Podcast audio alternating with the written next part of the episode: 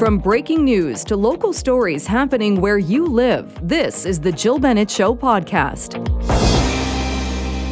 afternoon, and thank you so much for being with us on this Thursday. We have another busy show. We'll be talking more about that deal when it comes to the Little Mountain lands in Vancouver. Still a lot of questions over what is going to happen to that property moving forward and when people might actually see housing built on that large piece of land around 37th and Main Street in Vancouver. We are starting, though, in Surrey, where a lack of heat in some of the portables on Surrey school grounds has students left learning in jackets and gloves. Certainly not an ideal environment for learning. And joining me to talk a bit more about this is Lizanne Foster, First Vice President of the Surrey Teachers Association. Lizanne, thank you so much for taking the time.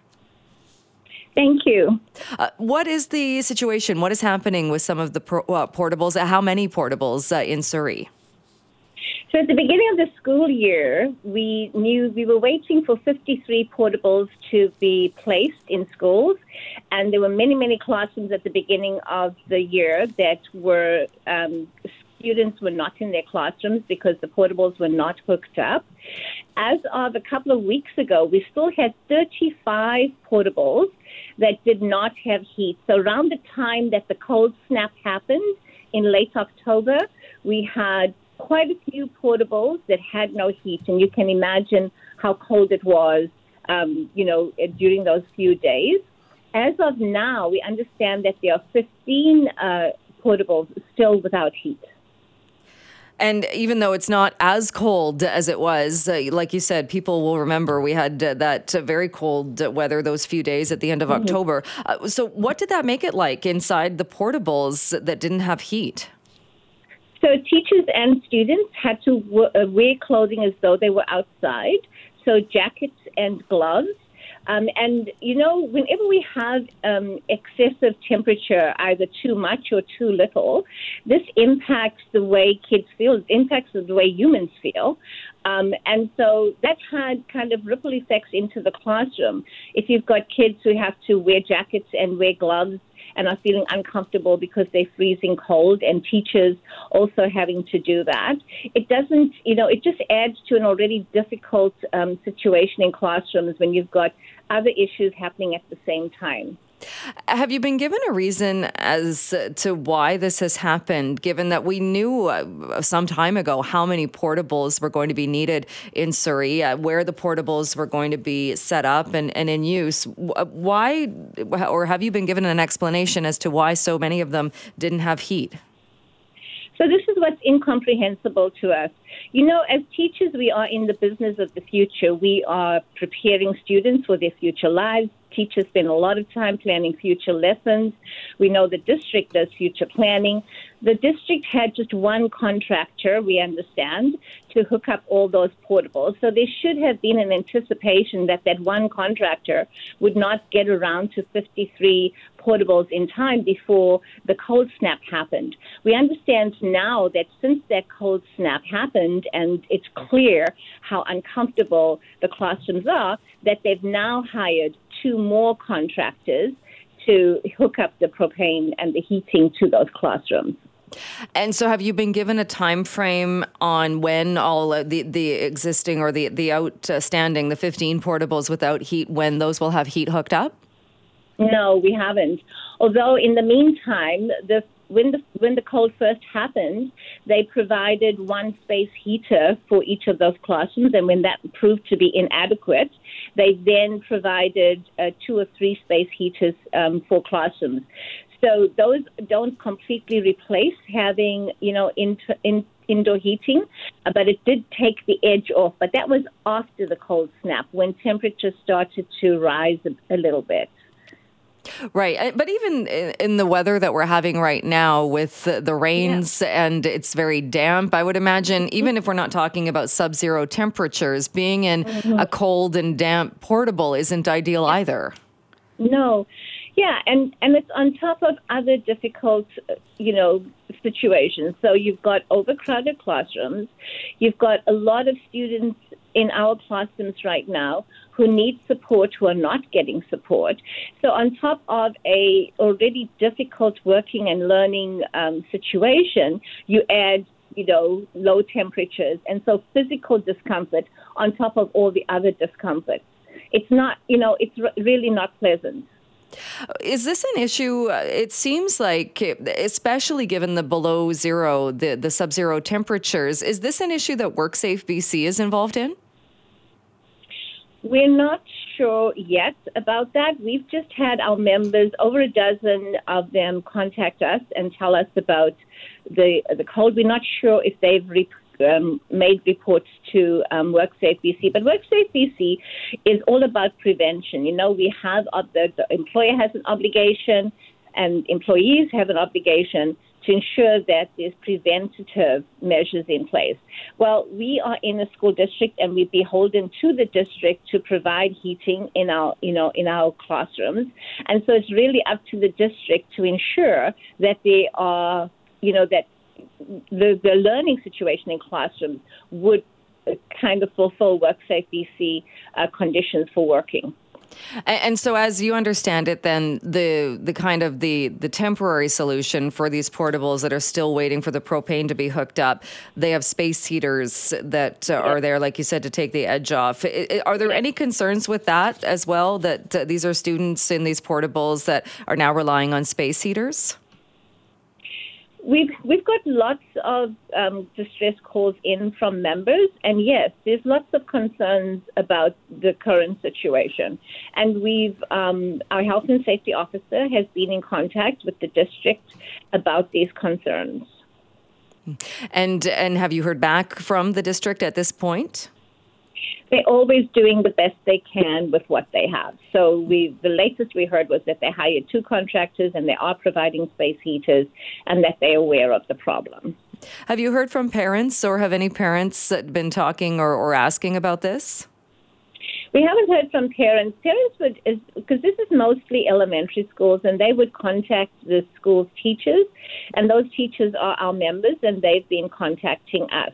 But we haven't heard directly um, from parents. We sometimes do. There are times when parents phone us directly, uh, you know, when there's something that they're concerned about in the district, but not yet about this issue. Right. So at, this point, then, a bit of a reprieve in that, again, it's not as cold as it was uh, for those few days where we had that cold snap. But are, are you confident that the heat will be hooked up in a, in a timely way now that they've hired more people to do that and, the, and all of the portables will get heat? I'm sorry, but no, no, I I don't have confidence that that that that will happen. It's just you know, it, given kind of given the record you of what's happened before. We knew in May last year that we were were having you know unprecedented. Um, uh, increase in students. We knew that we needed more portables. We knew, we know that, you know, the weather changes. September, October, the weather changes. If we know all these things, if we know absolutely you can predict there's going to be cold weather, and the district knew that this was going to happen, why, what, I don't know what the obstacle is in ensuring that kids have comfortable learning conditions, you know, to be comfortable to learn um, in classrooms in Surrey. Lizanne, thank you uh, for talking uh, with us about this today and uh, bringing up these issues. I appreciate you making the time. Thank you very much.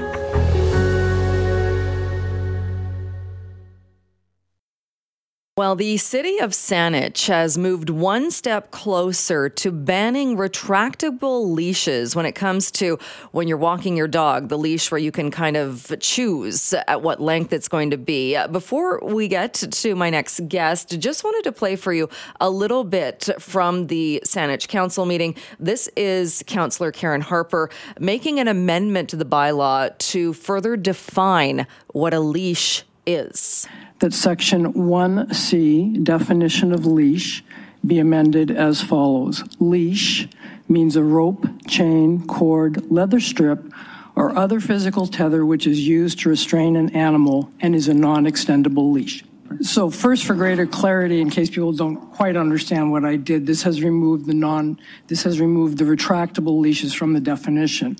And I would just comment initially on retractable leashes, that retractable leashes are generally dangerous to both pe- people, pets, and the environment. So there's multiple reasons for doing that. I think when we first got into the definition of leash, I made the comment only somewhat jokingly that a, a, a leash bylaw without a definition of leash is a little deficient. So we definitely need a definition of leash. All right, that was Councillor Karen Harper talking about this move that will effectively lead to the banning of retractable dog leashes. Well, Rebecca Breder is joining me now, animal law lawyer with the Breder Law Corporation. Rebecca, great to have you back on the show.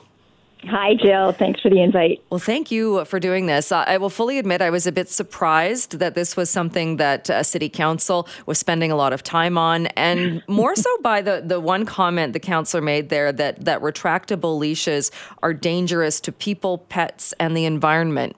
What are, what are your thoughts on that?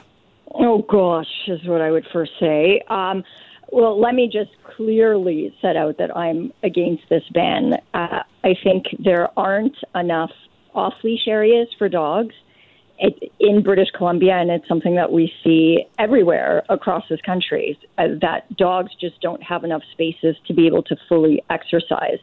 And these retractable leashes is one way that we could give dogs a little bit more freedom. So I'm uh, I'm just opposed to this ban. Uh, point, just period. But that said, I do understand. I'm not saying that they're perfect, and that just like some dogs shouldn't be off leash in in certain areas uh, because they're people, their guardians are not responsible. These retractable leashes could be problematic if they're being held by problematic persons. So, it, because they are in essence almost like some people treat them as as dogs off leash because some of these retractable leashes are so long but let's assume that the majority of people are responsible. I think we need to do that.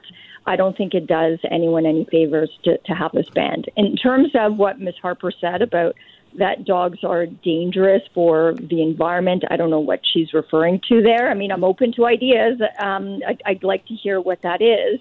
But when she says dangerous to people, I think I think what she's referring to is if if the leash is really long, these um, the some of these retractable leashes, and actually a lot of them now, the way they're made, it, they're thin, they're quite thin, and they are hard to see. So if the dog is a good few meters in front of the person, and it's that, let's say they're going around the corner, and someone is oncoming towards them, and they may not see, they may not see the leash, they could trip over it.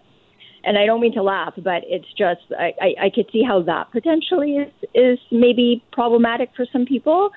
Um, and maybe what she's referring to also, I mean, I, I don't really know, I'm only guessing. Um, maybe what she's referring to about it being problematic towards dogs or dangerous towards other animals and dogs is that sometimes if people are not careful with these retractable leashes, they don't have a good grip on their own dog. So if the dog is too far away from them, they can't uh, bring the dog back in from a potentially dangerous situation, whether that's running off onto the road or meeting another dog. So, personally, I'll just give you an example, just speaking from my own experience.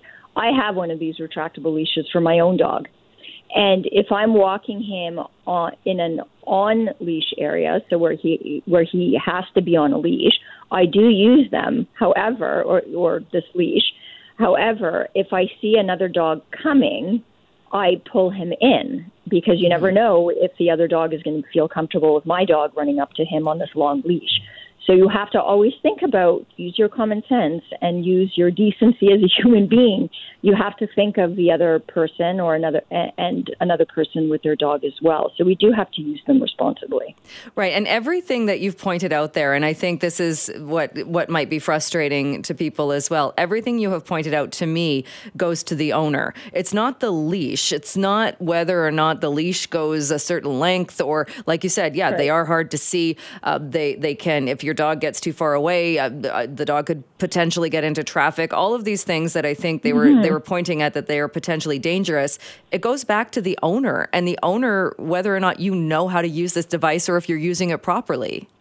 Yeah, exactly. I mean, the way I treat, for me personally, I treat my retractable leash as though Bowen, my dog, is off leash. So if I'm, let's say, even in an off leash area. I walk him daily in an off leash area. But if I see that another dog uh, may not feel comfortable for whatever reason, I call him in. In the same way as if I have him on a retractable leash, if I see another dog coming, if I don't know that dog, I pull him in so that he's close to me so that I could really have a close sense of the situation so that I don't put my dog and the other dog at, at risk for a potential conflict. So I think we have to use these responsibly in the same way as we need to be careful with our dogs for our own dog's sake as well as for other dogs. So I really, really don't think that banning these leashes is going to get to the root of the problem if there is a problem in Saanich. I'm, I'm, I'm not too sure there is. But if there's a problem with irresponsible dog guardianship, then there are other ways to deal with that other than banning leashes. And one way is through the use of enforcement of their current animal control bylaws. So if someone is, as an example, of someone is walking a dog on one of those retractable leashes and their dog causes harm to another dog and it's that dog's fault, if the dog on the retractable leash, then there are ways to uh, to find people or to um, or to deal with the situation other than you know banning the leash because you want to be dealing with the problem, which is usually the dog guardian and not the leash itself. Right, because I thought that too when when looking at this and looking at this story that if somebody if somebody is not a responsible owner and not using like you said not using their common sense, then they're probably going to also be that way whether or not they're using a retractable leash or what is now going to be uh, acceptable in Saanich was a, a 2 meter leash. Yeah, exactly. And I mean generally speaking, uh, 2 meter leash is kind of the standard um, so for for leashes, if if a dog has to be on leash or dogs that have been designated as aggressive or dangerous, normally their leashes cannot be longer than one to two meters. So requiring that all dogs be limited to only to nothing longer than two meters, I think will affect their welfare. And the last thing we want is to take more freedom away from dogs they don't have enough as it is, if you ask me, and if you ask many dog guardians out there.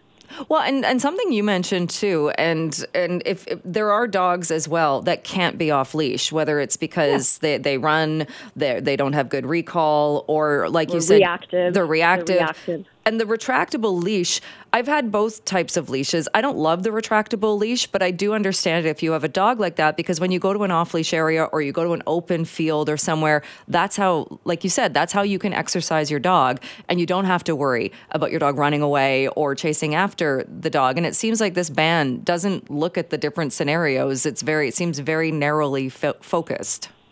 It is, and it really doesn't consider the welfare of the dogs at all. I mean, one, what I see, not only with Bowen, my own dog, but with other dogs, one of the reasons for taking our dogs out, it's not just for physical exercise, but it's for their mental stimulation. So you could see them sniffing all the time, right? And one of the benefits that I see with these retractable leashes is that if you're in an area that it's safe to do so and you're smart about and respectful about oncoming people or oncoming dogs, the, the dogs are able to go further to sniff into bushes and sniff that ground in that kind of weird area that he or she may not have been able to get to if the leash was only two meters.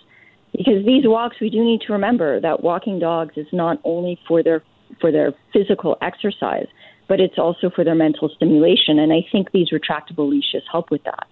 Have you heard of a ban like this anywhere else or before? No, no, no, I have not. And it just it's really for me I, I find it frustrating and, and saddening that we're seeing cities some cities uh, taking away off leash dog areas. And I totally get that that's controversial because some people don't want any dogs off leash anywhere at any time. And then there are many many dog owners who who believe that we don't have enough spaces safe uh, places for dogs so removing this retractable leash is another way of, I think, interfering with the welfare of dogs. Well, it's uh, certainly mm-hmm. getting a lot of attention and a lot of feedback, probably more than the council in Saanich was anticipating. Rebecca, thank you so much for your time. It's always great to have you on the show. Thanks so much, Jill. Well, a Vancouver Island hockey team has announced that neck guards will be mandatory for all players during every game, and this comes after the death of player Adam Johnson in the UK. Johnson, a 29 year old Minnesota native, played 13 NHL games with the Pittsburgh Penguins. He was playing with the Nottingham Panthers of the Elite Hockey League, the Elite Ice Hockey League, on Saturday when his neck was cut by a skate blade during the second period. And certainly his death is is being talked about and has already led to that change with the Vancouver Island hockey team. And we're also hearing from the WHL that neck guard protection will become a requirement for players because of this death. Well, joining me to talk a little bit more about this is Cody Carlson, the head coach of the Saanich Predators. Thank you so much for taking the time today. No problem. Thanks for having me on. Uh, this is a change, and we're seeing other hockey leagues and other teams uh, call for this or, or, say that this is going to come into place as well. What has been kind of the pushback or, or the reason why hockey players haven't wanted to wear neck guards?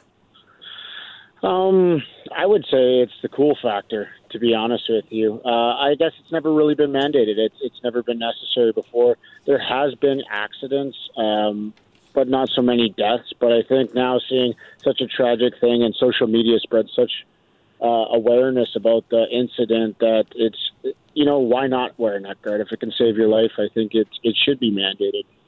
Right, and and I think that's some of the the um, response to this has been too that that what a, a, a sad and very tragic.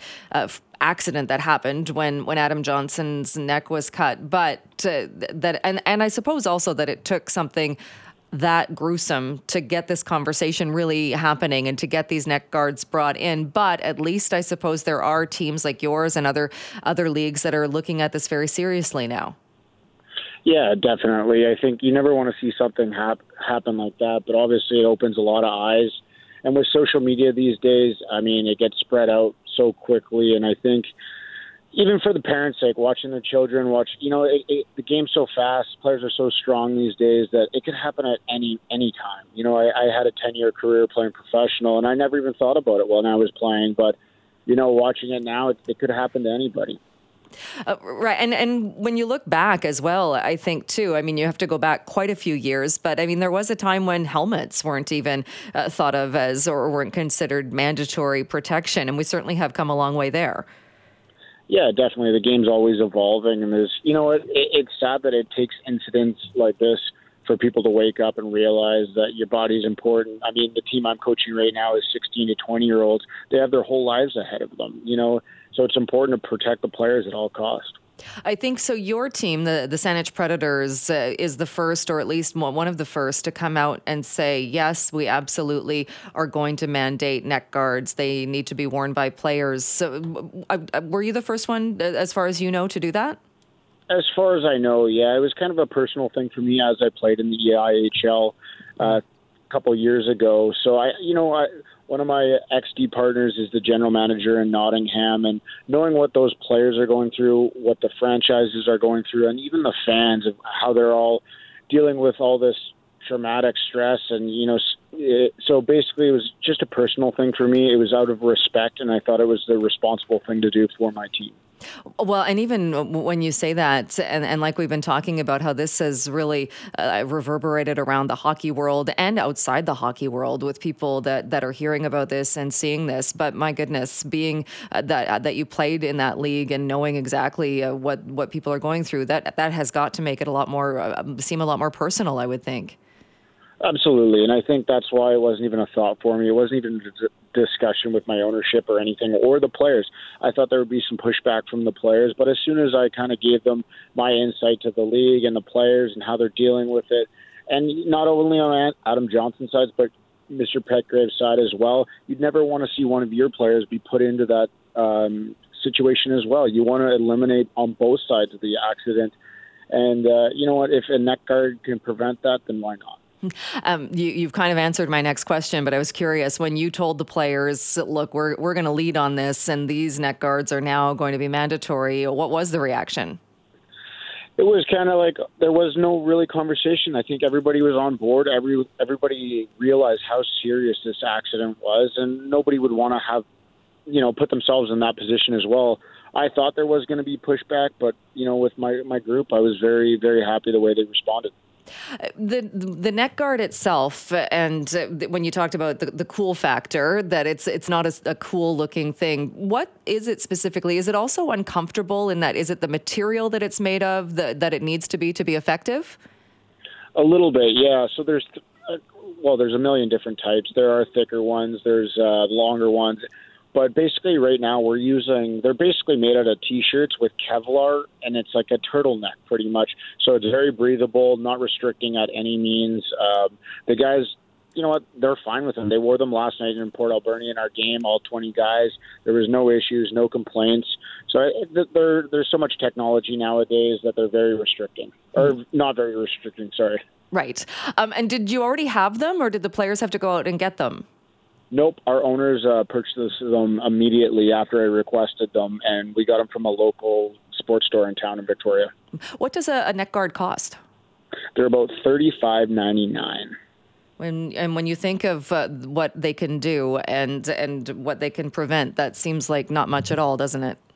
No, especially when hockey sticks are about five hundred bucks. Um, we've seen the, the WHL come out now again, also saying that neck guard protection will be a requirement for players in that league. What are your thoughts on the fact that that I know you were you were the first to do this and announce it for your team, but that others are following suit and we're seeing more leagues do this? like I said before, I think it's the most respectful thing and the responsible thing to do. All those WHL franchises, just like myself, they have a responsibility to protect their players and players on the opposing teams. And I think it's that's the way it's going to go. There's going to be more conversation, and I hope there is. Have you had players injured or have neck injuries in the past? Well, obviously there's been injuries, but no cutting of the skate like from the right. skates or anything like that. We've had no serious you know, knock on wood, but uh, at any time it can happen. I, in my career, I've seen a few wrists and Achilles tendons been sliced by skates, but um, you know those are salvageable, but it's nothing like the neck, obviously. All right. Well, and uh, you mentioned this. So does everybody then uh, all all of your team members they have those neck guards and they'll be good to go moving forward? Correct. Yep. It's mandatory, and yeah, going forward, everybody seems fine with it. So I'm happy with the guys on our team. All right. Cody Carlson, thank you so much for taking the time today. I really appreciate it. No problem. Thanks a lot.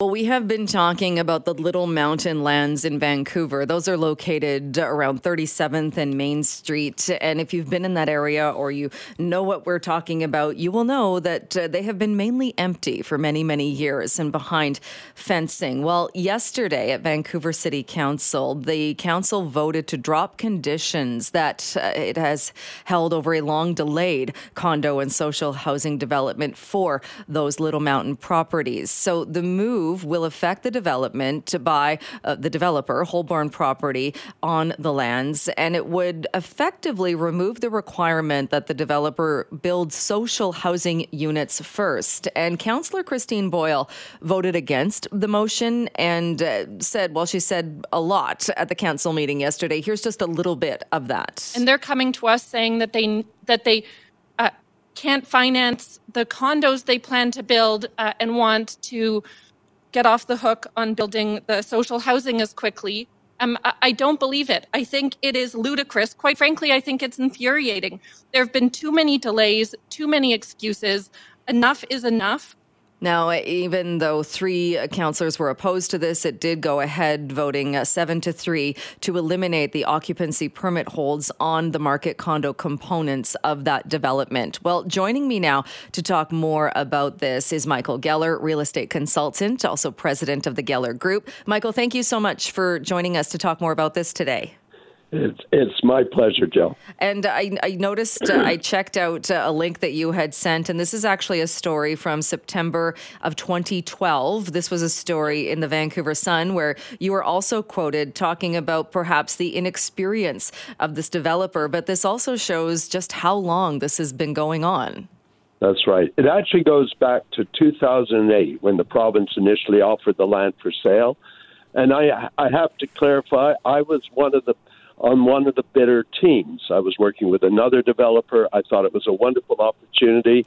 But when the bids were uh, received, the government basically told us that someone had bid substantially more than we were bidding, and of course that was that was Holborn. And so I have watched this development closely, like many others, and I must confess, last week when I read on Twitter that uh, the city was going to be considering what essentially amounted to leniency to the developer, I felt almost exactly the same way as Christine Boyle, and uh, and I expressed my views, but others contacted me to say basically, look, this is a disaster, but if we don't do this, there's a possibility we won't see any of the social housing, and the province won't get the money that's owed, which is in the order of $290 million. So I basically shut up for a little while, and uh, and I understand why the councillors, those who voted in favor, I think most of them were as upset as Christine and uh, others were. But let's hope that uh, we now see something happening on that site because it's most important. Uh, well, and we talked with the counselor, uh, Mike Klassen. He came on the program yesterday as well. Now, he voted in favor of this, but he also said this will likely go down in the history books as a, a, prime example of how not to do these projects and that we can learn from this. But his argument for, for voting in favor of this, part of it was that that was the only way to make sure the project still goes ahead. Uh, is that is that the case? Well, that was certainly the information that was shared with me. Now, I too, even though I am often labeled a developer, I too am somewhat suspicious of developers who claim they can't arrange financing when they do, in fact, have lots of other major assets. I mean, this company owns the Bay Parkade and a large chunk of property downtown. They're reportedly one of the Malaysia's wealthiest families. But that said, developers oftentimes do load their properties with mortgages, and I think Tom Davidoff mentioned that to you yesterday. Um, so I think we have to simply accept what we've been told. And, and now, though, ensure that the city and the province work closely to monitor what what Holborn does. One reason, though, Jill, I wanted to chat with you about this is because some are saying we must never let this happen again. We must never let developers buy public land and redevelop older public housing projects. I disagree with that. In fact, I, I spent 10 years at CMHC and I worked on the South Shore of False Creek redevelopment. And there have been a number of other successful redevelopments of some of these old public housing projects like McLean Park and Raymur and so forth. So I do hope that this disastrous experience, and it has been a disaster, will not taint all the other potential opportunities. Do you think this particular case, because we are talking about a, a, a, big piece of land in the city of Vancouver, but the province is also involved as far as lending the developer money? BC Housing is involved because of the social housing component of this, because there are so many different people or different groups involved. Is that what made this this more complicated? And the fact that it was all done, there was a lot of it seemed like there was a lot of secrecy. Now, I think there's no doubt about that. And in fact, at the very beginning, there wasn't a clear statement by the province and city as to what precisely could be developed on the land. It was being left up to the province to encourage the developers, as they did, to bid for higher, based on higher and higher densities than the city was indicating would likely be achievable. So you're absolutely right. From the very beginning, there there was a problem. Now, it was pointed out by Mike Klassen, and he's correct. I mean, he's a smart guy, and I basically have a lot of respect for him. He was correct that what the province wanted was to get a very large sum of money promised for this property, even if it wasn't paid, so that they could then start to spend money on other social housing projects without it adversely impacting the way the books looked. It was a, really an accounting uh, matter that encouraged the province to seek as as high a price as they could get.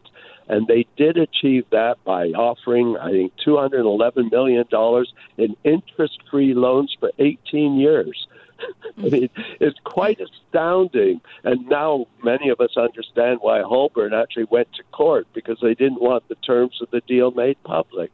But as uh, Davidoff and others have said, you know, we have to look forward. We can't just look backwards.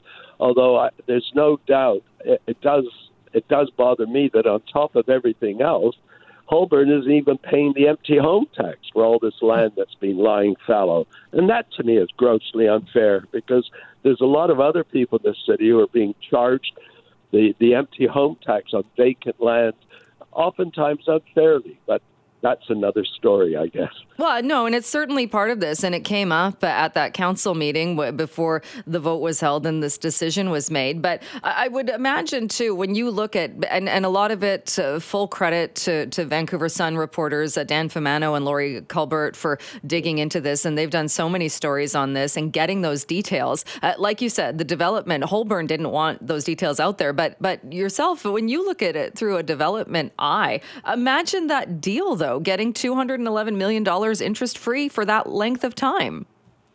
And one of the concerns I had is that if it becomes so obvious in public that you can bid an excessive amount of money with some comfort that you can go back and renegotiate the deal a little later on, that that's a dangerous precedent because there's a lot, you know, we repeatedly hear others say we need to make more public land available for development. And I, I agree. I agree with that. So that is another aspect of the deal that uh, that was troublesome, and uh, I think we're all I think we're all pretty upset with the way this one has turned out. What is most astounding to me is that Holborn was in the council chamber yesterday. Mm-hmm.